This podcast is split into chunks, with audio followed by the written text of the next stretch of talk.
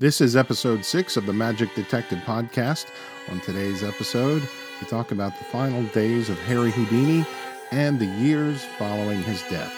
All of that and more on the Magic Detective podcast.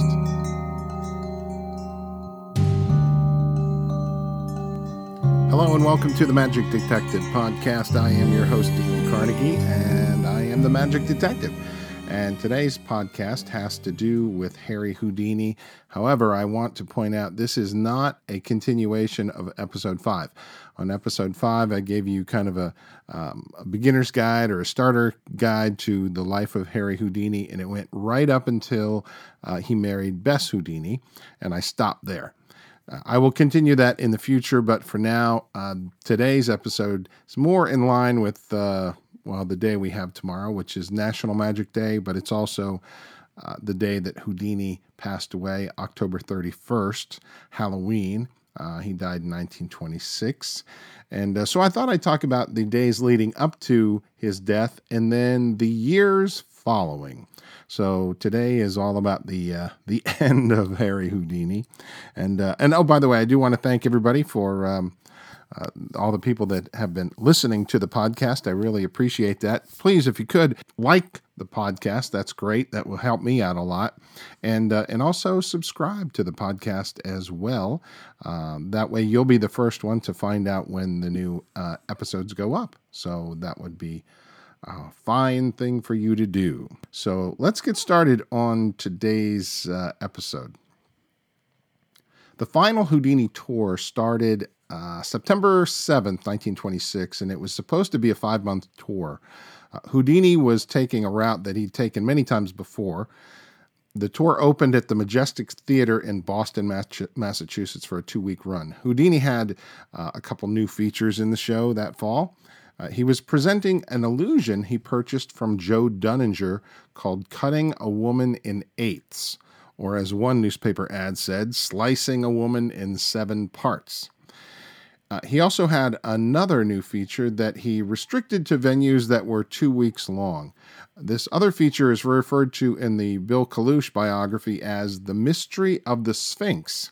And this was Houdini's buried alive escape done on the stage. And according to the Kalush biography, he debuted the escape in Worcester, Mass.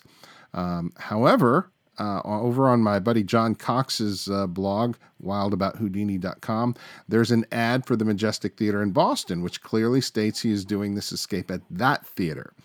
And I also found a similar ad, uh, which I actually posted in an article on my blog.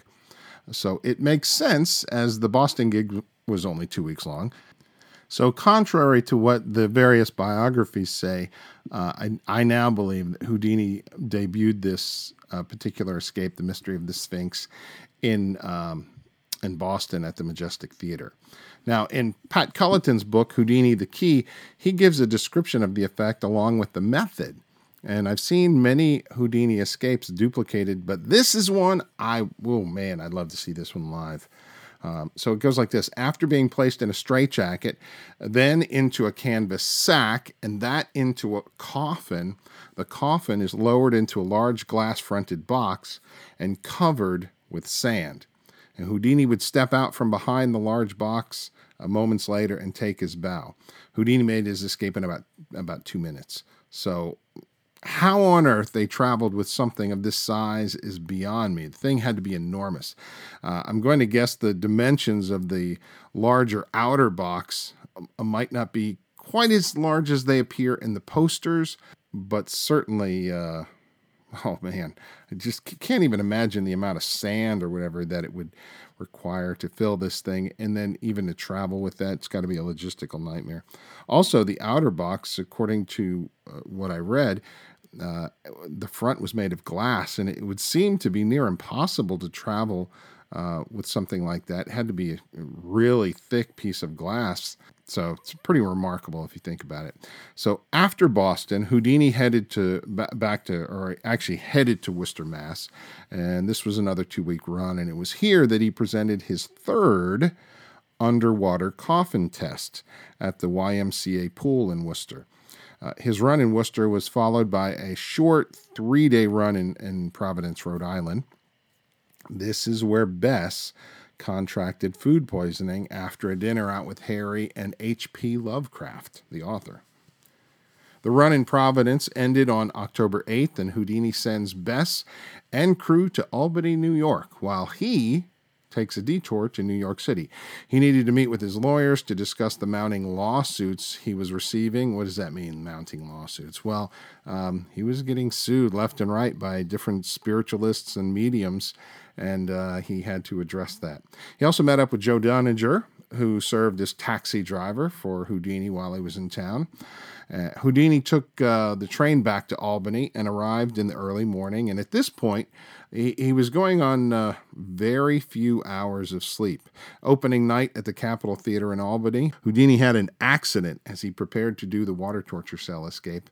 However, I'm unclear on exactly what took place. The Silverman biography says the cables twisted or swayed, and the resulting lurch cracked the footstock of the water torture cell and he fractured his ankle. Uh, the Kalush biography simply says that as he was hoisted in the air, he gasped and his face twisted in pain. The Henning biography says as he was lifted in the air, one of his ankles snapped. The Gresham biography says basically the same thing. In Randy's biography, it says, as he was lifted, he felt a crack. The frame or the, the footstock had loosened and uh, wrenched his left foot, injuring the bone. Here is what Houdini had to say in a letter he wrote on October 12th, two days after the incident. The cover snapped as we were drawing it up, and I have some sort of fracture on the left leg. The left side of the body is somewhat weaker than the right, or, or perhaps it just struck a glancing blow. Anyway, it hit with enough force to smash the cover, which is uh, of a heavy nickel plated steel. This comes from a, le- a, letter reprinted in the book Houdini the Key by Patrick Culliton. The, the odd thing is, a doctor was reported as saying that if the stocks had not cracked, Houdini's leg would have been cut off. I'm not sure I'm getting that part of it. it maybe it's just me. I wonder if Johnny Gaughan uh, saw the cracked stocks when he was refurbishing the water torture cell, or maybe they were already replaced. No, they couldn't have been replaced because Houdini would have been the last one to do the water torture cell. After that, Hardeen was too big for the cell interesting. Anyway, all the stories are similar, and whatever the actual cause, the end result was a fractured bone. Houdini was hurt and unable to do the water torture cell after that point. A doctor put a splint on his leg and told Houdini to go to the hospital. Of course, Houdini refused because he had a show to finish. He did his needle trick and then went on with the exposure of fake mediums to finish the show. The remainder of his tour, he was in constant pain due to the fractured left ankle. From Albany, they ventured uh, down the road to Schenectady, New York, where, despite the injury, he presented three sh- uh, three days of shows. And the next stop after that was Montreal, Canada. He opened on October 18th at the Princess Theatre in Montreal, though the Gresham book says he opened on the 17th. And by all accounts, Houdini looked sickly and tired and frankly old. Now, if you figure in the lack of sleep and the pain from his leg, add to that the stress of uh, a million dollars in lawsuits being filed by ticked off spiritualists, I can see why, you know, you'd look bad too. I know I would. Uh, he accepted an invitation by the head of the psychology department at McGill University to give a talk before the students. The lecture set records for attendance, and it took place in the Student Union building. Today, this building is known as the McCord Museum, and uh, there's actually a photo of it on my on my website. Uh, Houdini's lecture took place in the ballroom at 5 p.m. on October 19th, 1926. Uh, his talk was on magic and spiritualism. A standout moment in the lecture was when Houdini took a needle and shoved it through his cheek to demonstrate his high tolerance for pain, which, if you think about it, had to be like a triple dose of pain because he had this uh, leg injury. So he had that and he had the the needle going through his cheek. This was a stunt he had done years before in his talks and his lectures. He finished his lecture talking about fake, fake spirit mediums and his encounters with Lady Doyle, the wife of Sir Arthur Conan Doyle, and with good old Margery, the medium of Boston. Following the lecture, he met with students, and one of those he talked to was Samuel Smilovich, known as Sam Smiley. Sam had been doing sketches of Houdini during his lecture and showed them to him. And uh, Houdini liked the artwork, invited Sam to meet him backstage at the Princess Theater before one of his performances over his run in Montreal. And that, and that is where we're going to take a quick break because I have a commercial message for you right now. Uh, if you go to the website houdini.org. Uh, you'll see at the very near the top of the page, there's um, a graphic, an ad called the Original Houdini Seance. It takes place on Wednesday, October 31st in the year 2018. And this is put on by uh, Dick Brooks and Dorothy Dietrich. And they are doing the original Houdini seance in New York City, so uh, in Manhattan. Apparently, the location was the site of Houdini's childhood home when he lived in New York. So uh, they're going to have a séance there, and this one is it starts at 11:30 in the afternoon. There's like a complimentary lunch and magic show, and then the séance itself is at one o'clock. So I, if you're listening to this prior to Halloween, uh, and you're in the New York area, New York City area, please uh, go to Houdini.org and check it out. Uh, I know it's going to be a lot of fun and uh, really, really cool. Uh, Dick and Dorothy do a fantastic job with everything they do. So that's a quick commercial message for them. And now back to the final days of Houdini. October 22nd, 1926, Houdini, his wife Bess, her niece Julia Sawyer, and her nurse Sophie Rosenblatt, are about to go to the Princess Theater. Waiting outside for them are two college students from McGill University, Jake Price and Sam Smiley. You might recall from a little bit earlier, before the commercial, that Sam Smiley was the student artist who was drawing sketches of Houdini during his lecture at McGill. He showed them to Houdini, and Houdini invited him to come see him backstage at the theater. So that's what's going on. Houdini, along with uh, the group, headed to his dressing room. The time is a little after 11 a.m., and according to the Ken Silverman biography, the dressing room at the Princess Theater was about 8 feet by 10 feet, so it wasn't particularly big. Houdini reclined on a couch in the back of the room while Smiley and Price sat in chairs a few feet away from Houdini. Smiley was there to do another sketch of Houdini. A few moments later, there was a knock on the dressing room door, and Julia Sawyer got up to answer the door, and she let Jocelyn Gordon Whitehead into the room. He briskly walked over to Houdini and returned a book that he had borrowed.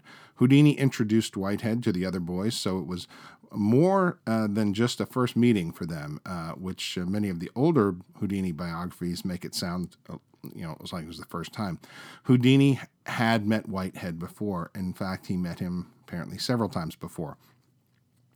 The Don Bell book about Whitehead says that Whitehead called on Houdini at his hotel on two occasions and mentions borrowing the latest copy of Scientific American, which was a popular magazine of the time. In this meeting, Whitehead is returning a book.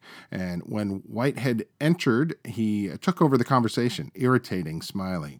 Whitehead asked him about the miracles of the Bible, and Houdini chose not to discuss that, but added that the stunts he did would certainly look like miracles in biblical days. Whitehead then asked if it was true that Houdini could withstand a punch to the stomach without feeling any pain. Now, here's something I had missed before. Houdini tried to change the subject and pointed to his strong arms and shoulders. He even went so far as to let the students feel his arm muscles. And when Whitehead again asked if Houdini could take a punch, Houdini again shifted focus to his arms. And my one question is when did Houdini start this punching him in the stomach bragging point? I mean, ladies and gentlemen, not only am I the greatest escape artist in the world, but you can punch me and I will feel nothing. Really? I don't know. I don't know. I don't know if I'd buy that. Regardless, Houdini agreed eventually to take the punch. And apparently, Whitehead misunderstood this as an invitation to start throwing punches right there. Houdini was still kind of reclining um, on the couch when the barrage of punches flew, and Whitehead hit Houdini numerous times before Price pulled him off. Now, there were only four people in that room when the incident took place Houdini, Smiley, Price, and Whitehead. Later, the students all gave a deposition as to what they remembered, and it was not viewed as a criminal act, and Whitehead was never arrested. A few minutes after the punches, Smiley finished his sketch of Houdini and he signed it and gave it to the magician. When Houdini saw the sketch, he mentioned to Smiley, You made me look a little tired in the picture. And the truth is, I don't feel so well. I think if we look back at what had been taking place, Houdini had been nursing a broken ankle. He was under enormous amounts of stress over the million dollars worth of lawsuits. He was receiving death threats. He wasn't getting much sleep at all. And now he just got hit by a bunch of punches to the stomach. I can't help but wonder if back in Providence, Rhode Island, just a short time before when Bess got food poisoning, if perhaps Houdini had also contracted maybe a small case of that as well. I'm guessing, of course, but uh, we know he did not look well, and he here he admits that he wasn't feeling well either. The students left around noon, and Houdini prepared for his show. He still had a show that night to do, and the Saturday performances before they were to leave for Detroit. J. Gordon Whitehead, after this point, almost vanishes from history. Author Don Bell spent 20 years digging up information on Whitehead and discovered he basically lived the life of a recluse. If he were alive to see the name of the book that Bell wrote, which was called The Man Who Killed Houdini, I imagine he would be glad he never went out in public. But is it fair to say that he killed Houdini? Now, I understand it makes an exciting story and it's certainly very intriguing, but according to Bell, Whitehead met with Houdini at least two times following the October 22nd incident in the dressing room. So, if he really had murder on his mind, you'd think that Whitehead would have finished him off. Whitehead died of malnutrition in 1954, and he is buried in an unmarked grave. Now, I'm going to do another quick commercial, this time uh, for another Houdini seance, although uh, it's sold out. But anyway, I do want to mention it. The official Houdini seance. Uh, is going to be on Wednesday, October 31st. It starts at 6:30 and this year it's at the Jewish Museum of Maryland. And uh, they have a, a, great display up there on Houdini. They've been running it for several months and it will continue until I think the first week of January. So I would encourage you to check that out. The um, display is called Inescapable the life and legacy of Harry Houdini. And again, it's uh, it's there in, in Baltimore. The display runs from June 24th, which is in the past, but June 24th to January 21st. Oh, okay, so that's like the third week of. Uh, of January. It's a wonderful exhibition. Unfortunately, the official Houdini seance is sold out. I'm looking at the website right now. It says it is sold out. So uh, uh, I guess you can't go to that. Um, Interesting, it says here that they have selected a small group of Houdini experts and enthusiasts to be part of the inner circle and sit around the seance table this year. Hmm, I must have uh, lost my invitation in the mail because I didn't get one. How did that happen? That's weird. But anyway, you should go check out the uh, the exhibition they have there on Houdini called Inescapable The Life and Legacy of Harry Houdini. It's up in Baltimore. And again, it runs till January 21st, 2019. I'll have more about that uh, at another time, but uh, I just wanted to throw that in so you would be up to date on the seance stuff. And now back to the final days of Houdini. Houdini got punched in the abdomen on October 22, 1926, by J. Gordon Whitehead, a student at McGill University.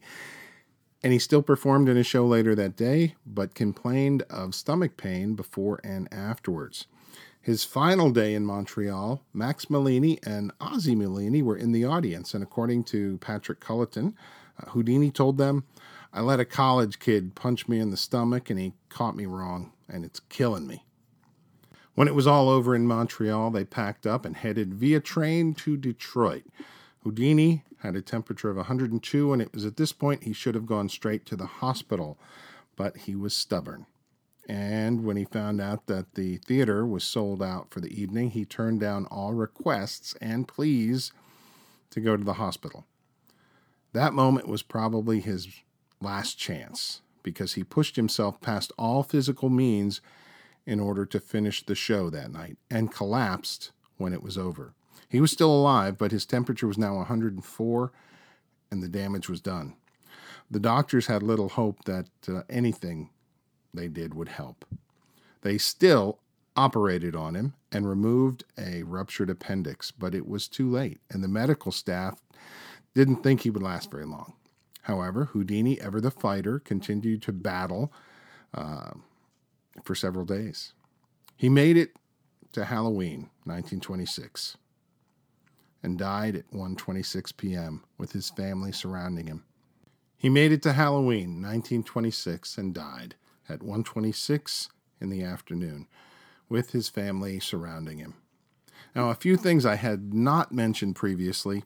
This 1926 27 tour had Houdini presenting his three in one show, where he did magic, escapes, and then exposed spirit mediums to conclude the show. He presented small apparatus magic like Robert Houdin's crystal casket. He did silk productions, uh, vanishing and appearing lamps, and, and much, much more. During the escape portion, he presented his signature metamorphosis and the water torture cell, but uh, the broken ankle that he got in Albany prevented him from presenting the water torture cell after that point. The finale, of course, was exposing fake spirit mediums. This could be quite a lively affair. Sometimes he would get hecklers from the audience over this portion, and other times when there were no distractions, this portion proved to be both fun and educational for the audience. It was a massive undertaking and required more than just Harry and Bess to perform, but it ended in Detroit. Houdini died at 126 on October 31st, Halloween 1926, in a room uh, in room 401 at Grace Hospital in Detroit. From there, his body would have gone to the hospital morgue and then to the William R. Hamilton's funeral home on 3957 Cass Street. This is where Houdini was embalmed by John Fraser, uh, one of the employees at the funeral home. While this is happening, the Houdini show and all its props and equipment were being created and shipped back to New York. However, oddly, one piece did not make the trip. It was the bronze coffin with the glass lid, which Houdini had intended to use for his buried alive stunt during his uh, 26 and 27 tour. After the embalming at the funeral home, his body was put into this coffin and then into a crate uh, for the coffin. Houdini's body, now fully crated, was taken by truck to the Michigan Central Station. An extra Pullman car had to be added to the train for Houdini's casket and for his family to travel back home. Newspaper accounts of the time report that the body leaving Detroit on the 1st to arrive on the 2nd in the morning at Grand Central Station in New York City. There's a photo actually on my website of the uh, the casket coming off the train and it's kind of interesting because uh, as you look at the, the people standing there on the far left hand side is Servais Leroy, the illusionist and the friend of Houdini. You may have uh, remembered the name Servais Leroy from episode four here of my podcast. At the time of his death, Houdini had been president of the Society of American Magicians, as well as one of the most famous and beloved entertainers in the world. And his death came as a shock to everyone. Now, upon arrival at Grand Central Station, the casket was taken by Samuel Rothschild to the West End Funeral Chapel, which was at 200 West 91st Street. The casket was to remain in state at the funeral parlor until November 4th. There had been talk of having the casket lie in state at the Hippodrome Theater, but this didn't happen. A letter Houdini had written several years before was discovered outlining the details of his funeral, and they followed his instructions. Per Houdini's wishes, the funeral would take place at the Elks Clubhouse, Lodge Number One in New York City. And according to news reports, thousands of people came to pay their respects at the funeral parlor. On the morning of November 4th, 1926, the casket made its second to last stop, this time the Elks Clubhouse on West 43rd near Broadway. It took three cars to move all the flowers from the funeral parlor to the Elks Clubhouse. Houdini would have been proud as all the room was packed for his funeral. Close to 2,000 people showed up for his service. The service began at 10:30 a.m. and was officiated by Rabbi Bernard Drachman and Rabbi B.A. Tintner. Eulogies and remembrances were given by numerous fraternal groups. The very first broken wand ceremony was conducted by a member of the Society of American Magicians. This is a ceremony where a magician breaks a wand to signify that the magic of the deceased individual has ended. It's a great ceremony, and um, but I'm actually not sure how fitting it was for Houdini as his magic kind of continued on even till today, if you think about it. Kenneth Silverman's book, Houdini, says that Bess held up well until the casket was sealed, at which point she broke down into tears. Incidentally, the casket that Houdini's body traveled in from uh, from Detroit to New York City was actually a bronze casket liner. It was placed inside a larger casket and the entire thing hermetically sealed before it was carried out to the hearse. Houdini's male assistants acted as the pallbearers, with some very notable individuals listed as honorary pallbearers. Martin Beck, his former manager and theatrical impresario. Bernard Gimbel, one of the originators of Gimbel's department store. William Morris of the famed entertainment agency and Adolph Zukor, a film mogul who started Famous Players Film Company, which eventually became Paramount Pictures. These were just a few of the high profile names listed as honorary pallbearers. As the casket was carried to the hearse, the mourners could see for the first time that the streets were jammed with 2,000 spectators who had come out to say their last goodbye to the master of mystery. According to The Secret Life of Houdini, the funeral procession to Machpelah Cemetery contained 25 vehicles. How long it took to travel from the Elks Clubhouse to the cemetery, I don't know. Silverman's book says that the funeral procession was scheduled to drive through the theatrical district before heading to the cemetery. Finally, at the cemetery, the two rabbis were present at the gravesite, as well as Houdini's family and widow Bess, and 100 mourners.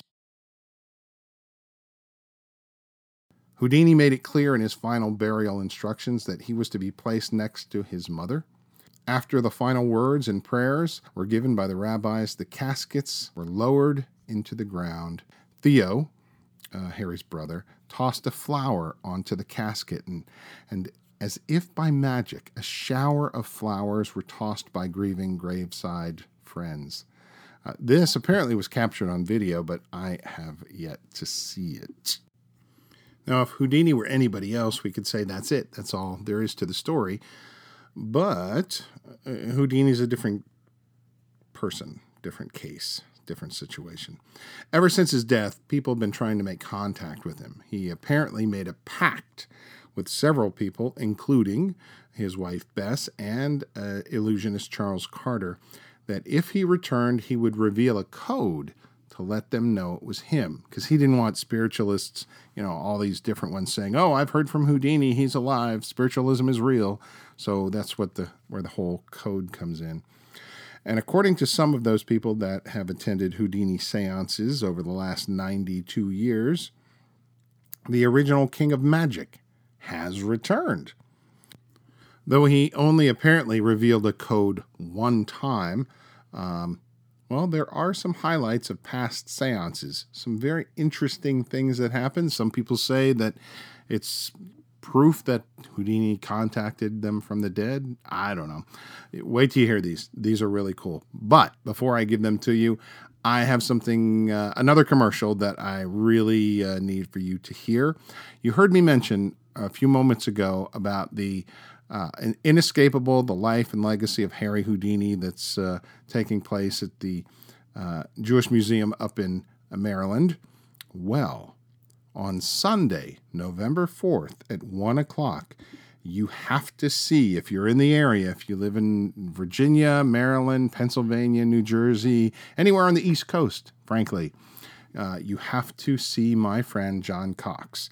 He's coming all the way from California to uh, to speak, and he is a, a featured speaker on November the fourth at the Jewish Museum of Maryland.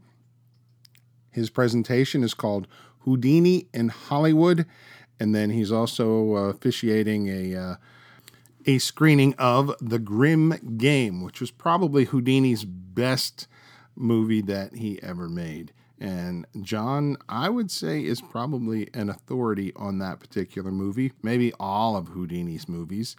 John is, if you're not familiar with him, he is one of the leading Houdini historians in the country. He has a wonderful blog called wildabouthoudini.com. It's fantastic.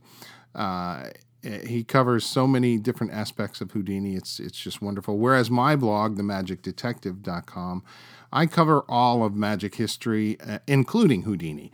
John sticks to uh, mainly Houdini um, for the most part. And like I said, I have uh, I love his blog. It's fantastic. If you have never checked out wildabouthoudini.com, you should do that as well.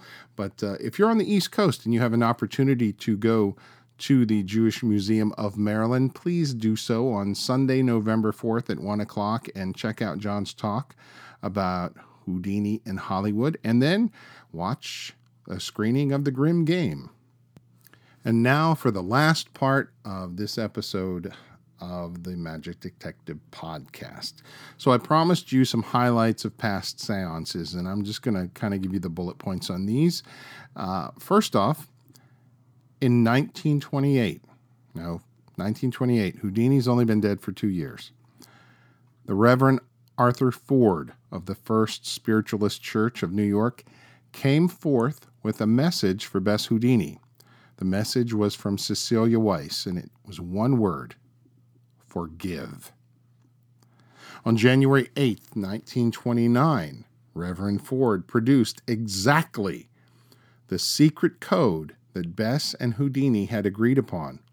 The code goes Rosabelle, answer, tell, pray, answer, look, tell, answer, answer, tell. Houdini then speaks through Ford's spirit guide, Fletcher, and says, Tell the world, sweetheart, that Harry Houdini lives and will prove it a thousand times. So he must have come back. I mean, it's got to be real, right? It's got to be legit. Uh, in Chicago in the 1930s, during a seance, Houdini walked boldly into a room. In Kansas City, Houdini is said to have written a long letter to Mrs. Houdini. In Long Beach, California, Houdini apparently hypnotized the medium and then delivered a message through her. In New Zealand, the spirit of Houdini drank a cup of tea. In Santa Monica, the spirit of Houdini escaped from several pair of handcuffs by dematerializing his hands. Following the final Houdini seance in 1936, there was a sudden thunderstorm which drenched everyone on the roof of the Hollywood Knickerbocker Hotel where the seance took place. The storm shower only hit the hotel, nowhere else, and some believe that the thunderstorm was a sign from Houdini. A later seance in Houdini's home on 278 West 113th Street, New York, Dr. Morris Young said he saw a mouse suddenly burst across the floor during a seance and wondered, was that Houdini? And who can forget Charlotte Pendragon's costume coming apart on live TV during the Search for Houdini TV special? Could that have been Houdini just having some fun? At one of the uh, official Houdini seances produced by Sid Radner in Niagara Falls, Canada, a planter and a book written by Walter Gibson fell off the shelf. The book was open to a page which had a picture of Houdini's posters, Do Spirits Return? And Walter Gibson was present at that seance. In 1994, a New York medium, Paula Roberts, said she could hear a laugh, almost guttural laugh, while she was conducting the Houdini seance. In 1998, in Austin, Texas, Johnathon Schaech, an actor who played Houdini in a uh, made for TV movie, also had a, a unique kind of Houdini seance encounter. In 2011, the spirit of Houdini apparently enters the body of medium Candice Casey Calhoun. And earlier, you may remember, I told you to go to Houdini.org uh, to uh, find out about the uh, original Houdini seance. Well, listen to this. On the 50th anniversary of Houdini's death in 1976, uh, Dorothy Dietrich and Dick Brooks were holding a seance, and uh, they were holding it at their Magic Townhouse, which was a three story building. Uh, there were quite a few magic celebrities present, among them Milbourne Christopher, the uh, author of um, Houdini the Untold Story. And uh, they were getting ready to start the seance around, I, I, guess it was around 1 or maybe 126 when uh, the time that Houdini had died. And just as they were starting the seance, a poster that had been hanging on the wall of Houdini in his water torture cell fell off the wall and came crashing down to the floor. Now, some might say that was a sign. Others, like Milbourne Christopher, got the impression that uh, Dick and Dorothy set this up and uh, they had a, a, real hard time explaining to him that it, it wasn't. In fact, they later said, you know, it wasn't a sign from Houdini. It was the fact that they probably put this heavy uh, frame up on the wall with a nail that was not strong enough to hold it, but still kind of a cool thing.